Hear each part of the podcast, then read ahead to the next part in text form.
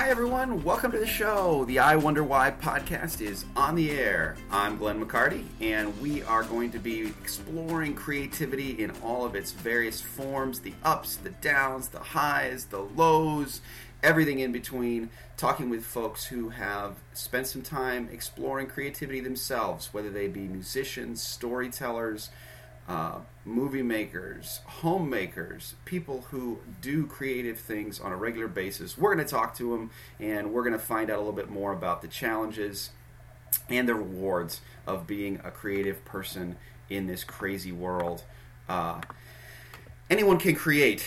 Creativity is as natural as breathing. Uh, what is a little bit more unnatural about the process is the discipline, uh, the stamina that's required to take those creative dalliances and pursue them to their natural ends. Is this story concept that I have kicking around in my brain is that worth a full novel manuscript? Is it a short story? What about this melodic hook I have? Will it hold up as a song? What about this design or this sketch that I did? Well, there's only one way to find out. Included in the pursuit of a creative endeavor are so many elements, uh, among them routine or ritual, confidence, a community of like minded individuals, at least a regular well from which to draw inspiration. The rewards are primarily intrinsic, at least in my experience, the memorable ones are anyway. We create not for what it will bring us, but for how it molds us. Shaping the thing helps to shape us. Well, it's my hope that in some small way, the I Wonder Why podcast will help to feed that well from which you draw uh, to help you become more dedicated to your creative calling. Our first episode today, we have uh, a wonderful guest on the show. His name is Chris Slayton. Um, he's also known as singer songwriter Son of Laughter.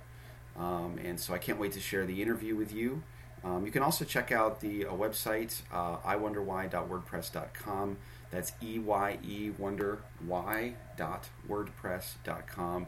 Try to put some other resources related to guests up there, as well as just some things that I've been finding and reading and looking at over the past week or so.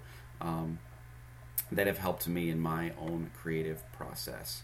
Uh, so I hope you enjoy the show. Before we get to my interview with Chris, uh, I wanted to share with you the opening track from his fine EP, The Mantis and the Moon. Um, it's called Cricket in a Jar. Uh, Mantis and the Moon is available at anywhere fine musical products are sold, most notably rabbitroom.com uh, at their store. I'm sure you can find it in all of the other places as well. Chris is a contributor to The Rabbit Room, which is an online community of people who are interested in arts and creativity and uh, faith. So here it is, the lead track from uh, The Mantis and the Moon called Cricket in a Jar.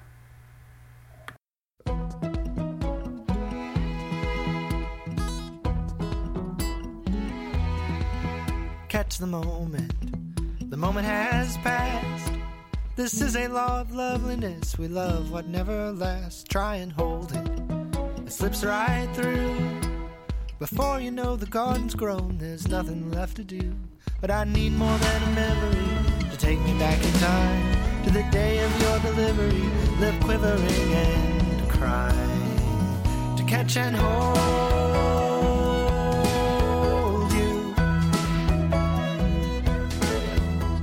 The moment. The moment has passed. This is a law of loveliness. We love what never lasts. Why can't we own it like a cricket in a jar and let it sing with tiny wings of laughter the yard? As the ice is fading from the glassy tangled trees, I see your snowy footprints and I wish that they could be fixed and frozen.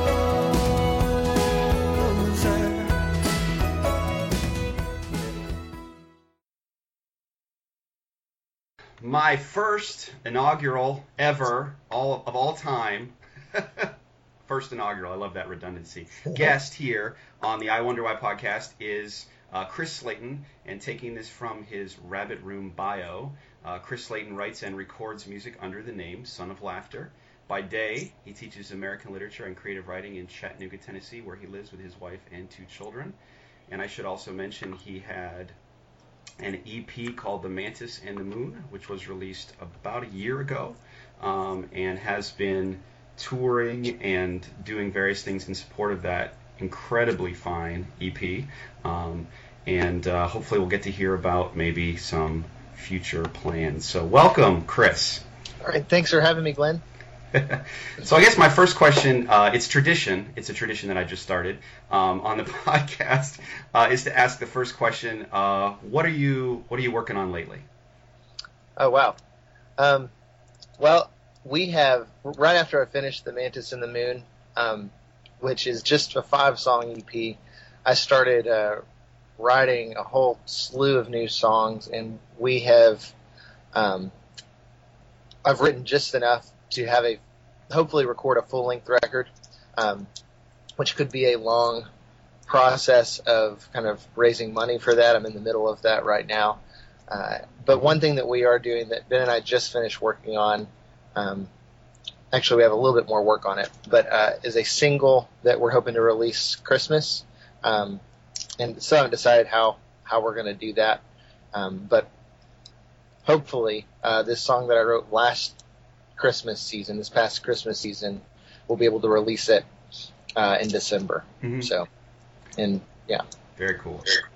Um, I guess maybe then that that might be a good transition to like talking about the process of writing a song. I don't know if that's getting too like technical right off the bat, but um, sure. and I don't know if there is a specific process. Um, I myself am not a songwriter. Um, but I know there is a process to creativity, and usually you kind of get locked into kind of a, a particular method of working that you find works for you.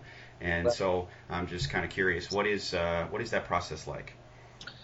For me, uh, there is no method. I think it changes depending on the songs. However, I think there are some principles uh, that I find myself going back to, uh, and I'll probably think of more of them as we talk. Uh, but one of the first ones uh, that comes to mind is commitment. Um, like I said, we finished The Mantis and the Moon, put it out, uh, and then I started writing a whole slew of new songs, and that that happened because my wife challenged me to uh, write a song a week, um, and at least finish, uh, maybe even from start to finish, or take an old song that I uh, had been putting off completing for a long time and then around and finally finish it. And uh, when I started doing that, just the commitment of I'm going to get this done in a week uh, pushed me to write. So I think we did it for six weeks, and many of the songs that came out of that were better than the songs that I'd spent years on with the Mantis and the Moon. Um, for example, on the Mantis and the Moon, the song "The Fiddler," uh, it took me. Uh, it was the only song I worked on for a whole year, uh, and uh, later, uh, you know, I, I get this challenge from my wife to write a song a week, and this song that I'd had called "The Gardener" that had really stuck with me since I released my first record back in 2004. Um, it had just been kind of lingering. Only the first few lines of it were complete, and I had that week where I had to finish it. Um, it came out, and it, it turned out much better than I was expecting uh, especially for such a short time period. I think I, I was probably afraid. that, and that commitment um, forces you to just kind of push back past being afraid of what's going to happen with this thing that this little thing that's so precious to you. Um, actually, just do the work on it. And even within that time frame, not just committing to a week, but I found with some of the songs that I started um, at the beginning of the week. They weren't ones that I had been lingering around that I needed to complete, but I start to finish happened in one week. I I realized just for the sake of time that on the first day when I was in school, because uh, I teach English, um, yay, yay English teachers. I uh, I started. Um, I, I realized okay, if I commit to a line right now as I'm driving into school on the first day uh, then I'm going to end up losing a whole day's worth of riding. Uh, and uh, once I had that line, uh, and I would commit to it, with it by day two or three, even if I'd built a little bit more onto it, I would really start doubting myself. It was like all these little demons would come out and just start coming up with all these excuses not to do that one line. Uh, and sticking to it, uh, I found that really during that process that I could almost make anything work um, as long as I kept the original idea and kept coming, kind of like dipping my pen back in the ink of that original idea over and over again and com- committed to it. So, what was the overall takeaway from that experience? Was it just that like deadlines are our friend, um, or Yeah, but- was it uh, something a little bit more related to um, pushing through Sure. obstacles? Uh, I'm just Sure. kind of curious about that. Yeah, yeah. The d- deadline. I'd say the practical takeaway uh, was to create deadlines, but I, I think also a very practical takeaway uh, for that for me was commit. Um, one of the reasons why the fiddler took a year to write uh, is that as I got the song, I started researching all the different aspects of the story that it was based upon, and uh, I kept shifting really what and second guessing what the main ideas would be. And so when I would shift, I would take a whole new set of notes, and then I would shift and focus, take another angle onto that story. Um, so uh, not to speak vaguely about it, but that that is a that's the story of the fiddler is that Washington Post article that's been passed around so much of uh, Joshua Bell being put in the subway, one of the world's violinists. They put him in plain clothes. They want to see how many people will pay attention to uh, the extraordinary thing that's happening in the room. And, uh, you know, it's really, it's testing a lot of things, how we view art, um, how we, uh, how we appreciate beauty, how, what is it that drives us to be able to see what we see, um, and ignore what we ignore. Um, the, the article's called Pearls Before Breakfast. Um, see, there's, you can see it's a very, it's, it's a beautiful piece. But I say all that to, just to give you the context. I started um, at one point. I started focusing on the architecture of the uh, the square where he was playing, and then another point I was focusing on the make of Stradivarius violins, and a story behind them because he was playing his Stradivarius. Uh, then I started focusing on the pieces that he was playing, and uh, with every shift, I would, you know, I would start to commit to something, and if I didn't feel like I was getting what I wanted to out of it, I would shift to another angle. But what I found out with uh, with that project of doing a week at a time was if I just commit to the line, I can make it make it work. So, having described that somewhat circuitous uh, approach or process, I guess, um, I don't know, how then do you sift through approaches to a topic Mm. or a subject matter and kind of decide, okay, this is the one, you know, this is the one that I really want to land on. This is the place I want to end up. How you evaluate evaluate your ideas, I guess, and you know, settle on one. Right. Yeah, I think I, I find myself asking a lot of questions of the idea of what is it that when I commit to the idea, then I ask myself, what is it about this that compels me? Um, what is it about this that moves me? Uh, ultimately, even though I don't write, um, you know, songs that are like me just spewing my emotionals, uh, emotions from a journal entry, uh, it's not like that at all, but uh, I still find that I have to have some kind of personal connection with it. So, uh, in order for me to write it about it in a way um, that to me is going to be exciting. So does that mean then that a lot of times typically you'll start with a subject, clear subject matter in mind, and kind of get down some thoughts uh, lyrically in words about that, um, and then kind of find uh, a musical angle that kind of works for that? Um, is that sort of the process that you typically favor because you choose your subject matter like that? So you're essentially what you're kind of asking is the which comes first, the music or the lyrics, or what's that? re- Well, I was trying to be a little bit more sophisticated about it, but uh, yeah, that's what I was kind of getting at, right? yeah, yeah, sure. Um, it just depends. You know, there sometimes where I have these um, guitar lines. So, for example, with the Gardener, um, that was a uh, guitar melody that I had had since the last recording back in. I think I started writing this guitar part in 2005. Um, and every time I would play it, I got this very specific image of a gardener and I felt that it was going to tell a story, um, but I had no idea what what that was going to be, and I think that's one reason it took me so long to kind of pin it down. Um, I had to honor a few more experiences and images later before it completed the thought. But so that one started with uh, the sound, uh, and again, not to talk too much about the fiddler, but I think of that as well because that was another one where I started playing the guitar part, um, and I immediately saw this like uh, busy city throbbing with life. Um, but then uh, there's also this um, kind of a coldness to it and a, a busyness to it. Um, I started imagining a character who was uh, trying to like climb the corporate ladder, and uh, during the part where the bass line kind of walks up, I was all I, I over and over kept imagining him riding up to the top floor of this tower. um, and I just started getting a sense. The, the main thing that I, I got a sense of was that you know, as he he's riding in the tower, he's chasing down this uh, this dream, but at the same time, he's looking out over the city and seeing um, this utterly satisfying beauty of the clouds and the sky uh, and the the city skyline. Um, and those two things,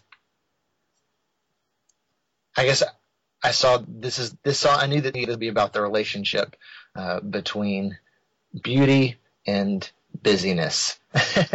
uh, then later, I came across the uh, the Joshua Bell story, and uh, I knew that that was what I would needed to use. So that's an example of the melody coming first. But then with Cricket in a Jar, um, those lines just came as I was singing in the car driving to school. And I've had a lot of songs come like that where um, I do a lot of writing in traffic. I don't actually write anything down. I just um, sing out loud. I can be kind of uninhibited in my car, and so I just test out words and lines.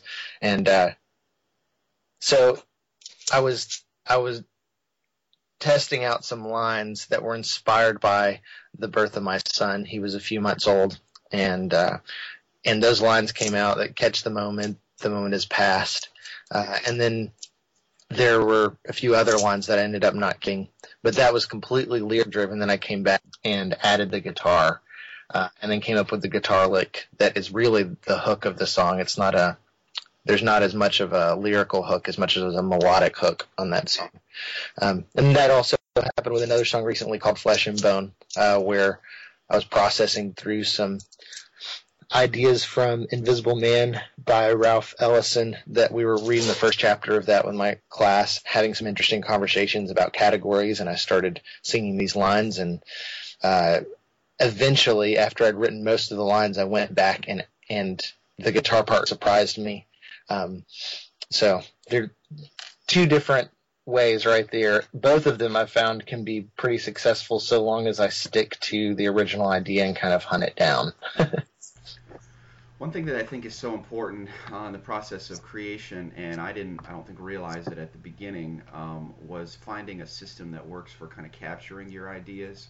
Um, for me, a lot of times it's as simple as driving in the car and having uh, voice memos sitting next to me, you know, my iPod. I'll just pick it up, uh, drive down the road, and dictate little 20, 30 second scraps of a story idea or a character angle right into that, knowing it's stored, and then going back later when I have a place um, to kind of work at it a little bit more, dig that out, and put it into some more formal uh, form, uh, you know. And I think you've got to have that method of capturing your ideas. And so I wonder, kind of, how do you do that? What What is your method of capturing your ideas and making sure that they're in a place that's safe? Mm-hmm. Uh, you know, something that I've found. Uh, I was just thinking about this as you were, as you're bringing up your your methods. The uh, one thing that I have found is that I, I often can't work if I'm directly looking at uh, the piece, if I'm directly, uh, how do I say it? If I sit down at a desk and try to write, it doesn't work for me. I usually have to be doing something else. Uh, it's like it, it has to be a, like a peripheral program opened up in my brain of writing a song while I'm doing something else.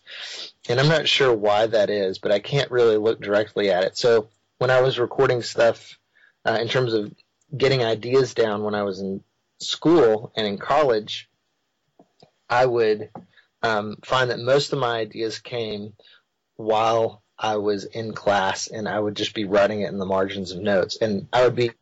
Um, I'm sure I wasn't paying attention as much as I thought that I was in class, but it was actually really good for me to. I, I found that listening to new ideas and um, being tuned in in like a class scenario, uh, or it will happen in church sometimes too. Um, it stirs up, it kind of stirs the pot of my own ideas, and these new ones kind of spill out over the edges, and then I write them on the margins of papers, and then I find myself tearing those out, and then eventually writing them down in like a Moleskine somewhere. Um, so that's one way that I've, you know, lots of just little bits and pieces of things, napkins and stuff like that uh, at random times when I'm not intentionally working. Um, but one thing that I've found uh, is that I do some of my best writing, like I said, while I'm driving. And I heard once, I feel like it was Rich Mullins. I could be completely wrong about this. Uh, the idea of um, if uh, if I an idea if you're not going to remember it, then you're then it's not worth remembering. Essentially, uh, so yeah, it's very risky, and I don't think it applies to all types of writing, but especially with lyrical writing, uh, where uh, each word, every little turn of phrase is is crucial. Um, I've found that I'm I usually don't write anything down, uh, and so for me, like when I if I'll go be if I'll go test things out at like an open mic night, usually people come up with notebooks and things like that because to test out things they're working on. But if the song for me is is complete, then at that point I already have it memorized because um, I'm uh, I'm recording it and re- I've reworked the lines so many times in my own mind that it's cemented there. Uh, so you're saying then that really you don't write anything down in notebooks, um, relying instead on your memory to, uh, to capture these things. I would say that's rare. I, I, I intentionally will make myself do that sometimes when I know that I'm going to have to take a break from it for a while and put it down. Um, and like, or if I know that it's time for me to get started on another song, uh, then I'll, you know, I, I usually write it down in like a Google Doc, just the lyrics, um, uh, once I have finished it. And then sometimes I'll just record a quick GarageBand demo. But, um, yeah, that, I have to make myself do that. it's not that natural to me. Um, Let, us talk about uh, mentors or inspirational figures, uh, times in your life when you kind of said, you know what, I want to mm. do that. Uh, I want to create. I want to write. Oh wow. there are. Uh, it was a combination of things. Sometimes I would. It, it was seeing seeing other people in concert. Usually, um, seeing uh, Dave Wilcox and Pierce Pettis and um, eventually Andrew Peterson. I didn't get into him until I was in college, um, but especially those two guys and uh, all of the other music that I listened to on CD. But I specifically remember going some of those concerts. I have an older brother; he's five years older than me, so he was like in high school and college when I was in middle school and early high school. So I would get to go to some of these concerts with him and uh, that I think were probably a little out of my maturity range from what my peers were doing at the time. And it would, yeah, it, it was really exciting for me. Um, I, I would say that experience of, of seeing some of those really just masterful storytellers. Um, and the thing that I love about both of those writers uh, is that they had the ability not only lyrically but with their guitar playing to completely uh, capture a room single-handedly, no band, um, and change the entire atmosphere uh, of the place and draw us into something for an hour and a half um, that kind of like lifted you out of the doldrums. so, in the process of creating, uh, what well do you draw from? Um, how do you uh, continue to remain inspired and encouraged to be able to create? I know you've got to have books or other artists or uh, movies or whatever that just kind of uh, keep that uh, inspirational fire burning, I guess you could say. So um, I'm just kind of curious what, what well you draw from. That's a great question. Something that I've noticed is that uh, sometimes in the summers when I have all this time, uh, I would think that that would be when I would have the richest, uh, my richest seasons of writing. Um, but it was so refreshing when when Lindsay challenged me to do that song a week thing because I kind of discovered that so much more uh, material and inspiration was coming from the very intense personal relationships uh, and the huge variety of them that you get in an academic setting. Um, and then also being uh, kind of saturated in really good literature. I mean, so as you know, like I have to, and we teach essentially the same class. I have to read uh, Huck Finn and The Great Gatsby once a year, and every time that every time I get into those, I find myself just going deeper and deeper and deeper, and my appreciation grows. Uh, and I and it always spurs new ideas, even if I'm coming back to um, the same piece. So The Great Gatsby, uh, my first year teaching high school, um, was one thing, and then this past year, because uh, I taught middle school for four years before this, this past year, uh, it was completely different. you, like a lot of people, I think today wear many different hats. Um, your teacher, husband, uh, father, member of a church community, uh, friend, brother, all of those things, and I think that's um, definitely a, something worth talking about. Sure. Is uh, how do you balance uh, the wearing of many hats in your life? Um, teaching, as you know, it can be pretty emotionally draining and super time consuming. Uh, the uh, often the rhythm of my day involves getting up extremely early, coming home around 5:30 or so, feeding the kids, putting them to bed, and then grading till I fall asleep on my work. um, and then, you know, having to take, uh, often having to take weekends to knock out huge chunks of papers and things like that. So, uh, that is definitely a challenge. But something that I've found is, you know, I'm afraid this might not be helpful to someone who is writing fiction, someone in your shoes. Uh, but as a songwriter, um, I've found that I can write songs anywhere, anytime, uh, and as long as I decide that I'm going to do it, it will happen. Um, but I just have to decide that I'm going to do it. Um, so really, the problem for me in terms of, you know, which hats to wear, uh, involves um,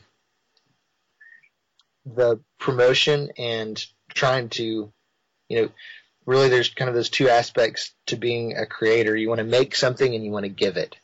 And the giving is often very time consuming. trying to contact people to set up like that Northeast tour that I did when you so graciously hosted a show. Um, uh, that takes so much time. And I, I think the the other thing too to add to the mix is being a father. So it is it's a lot. You just have to make boundaries. I think, uh, and uh, and decide, make a decision that you're going to do it and that you're going to do it in a healthy way. And I think that looks differently for everyone. And, and I think here's the other thing too that I've discovered so often as when you are an artist or a creator, there's this pressure that you get inwardly, but also when people ask you, where are you going with this? There's this pressure to make it.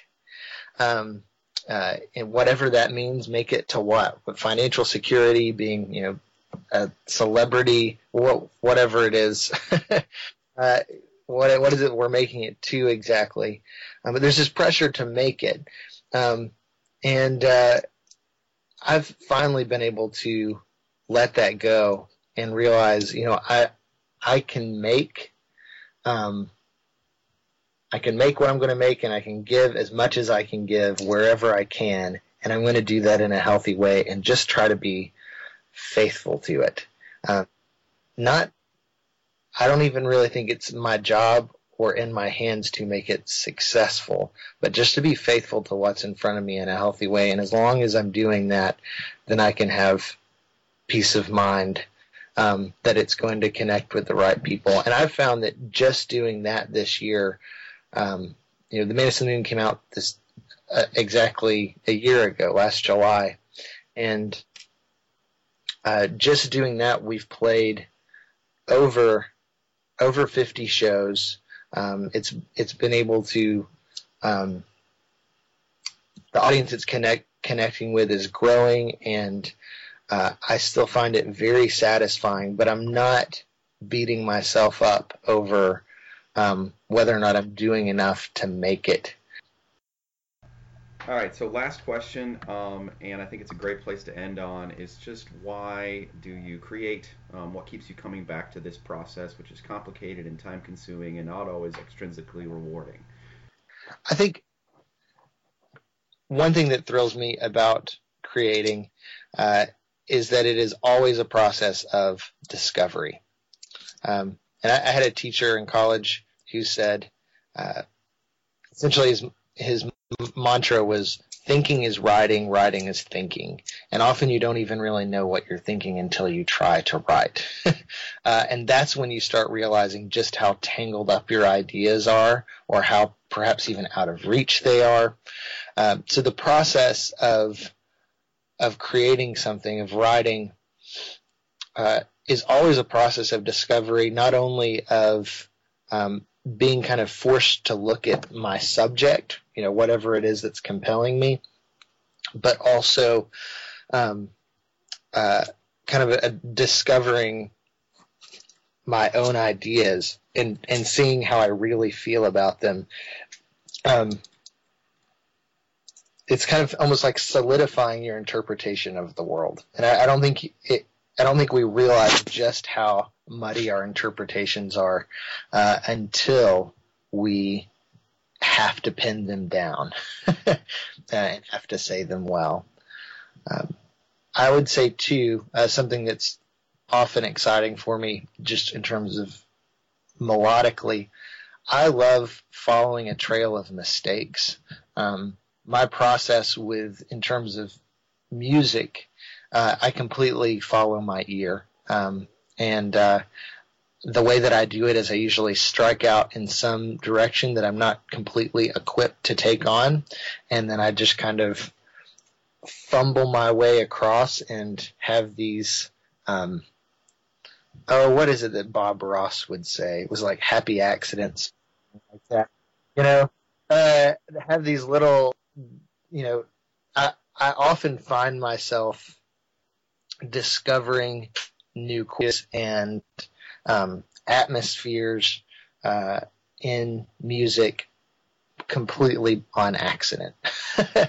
um, and that's really, really exciting for me. Sit down expecting one thing and then you end up somewhere completely different.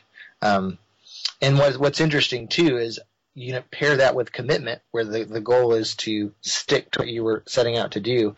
Um, I think what, what ends up happening is you do you can stick to the same idea, but then you find out that that idea uh, is something very different than what you were expecting it to be.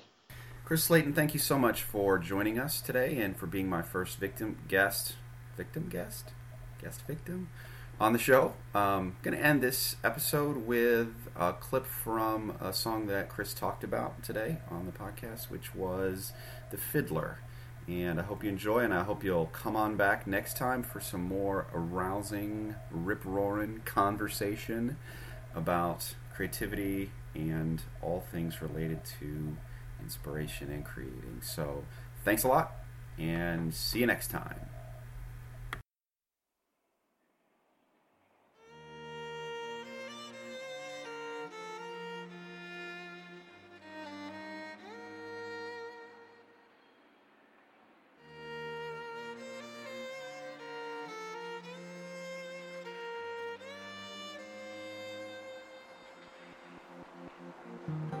We enter in through automatic doors into the everyday race across the terminal floor. Past the shoe shine, past the magazine stand, the winners win a ride and it all begins again.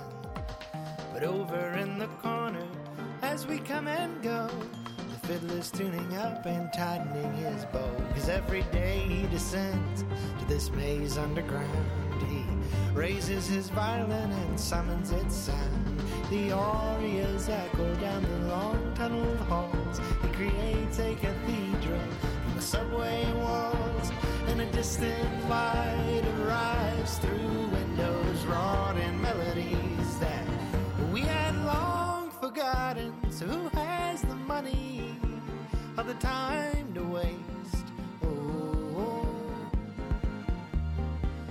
drop a dollar in this old instrument's case.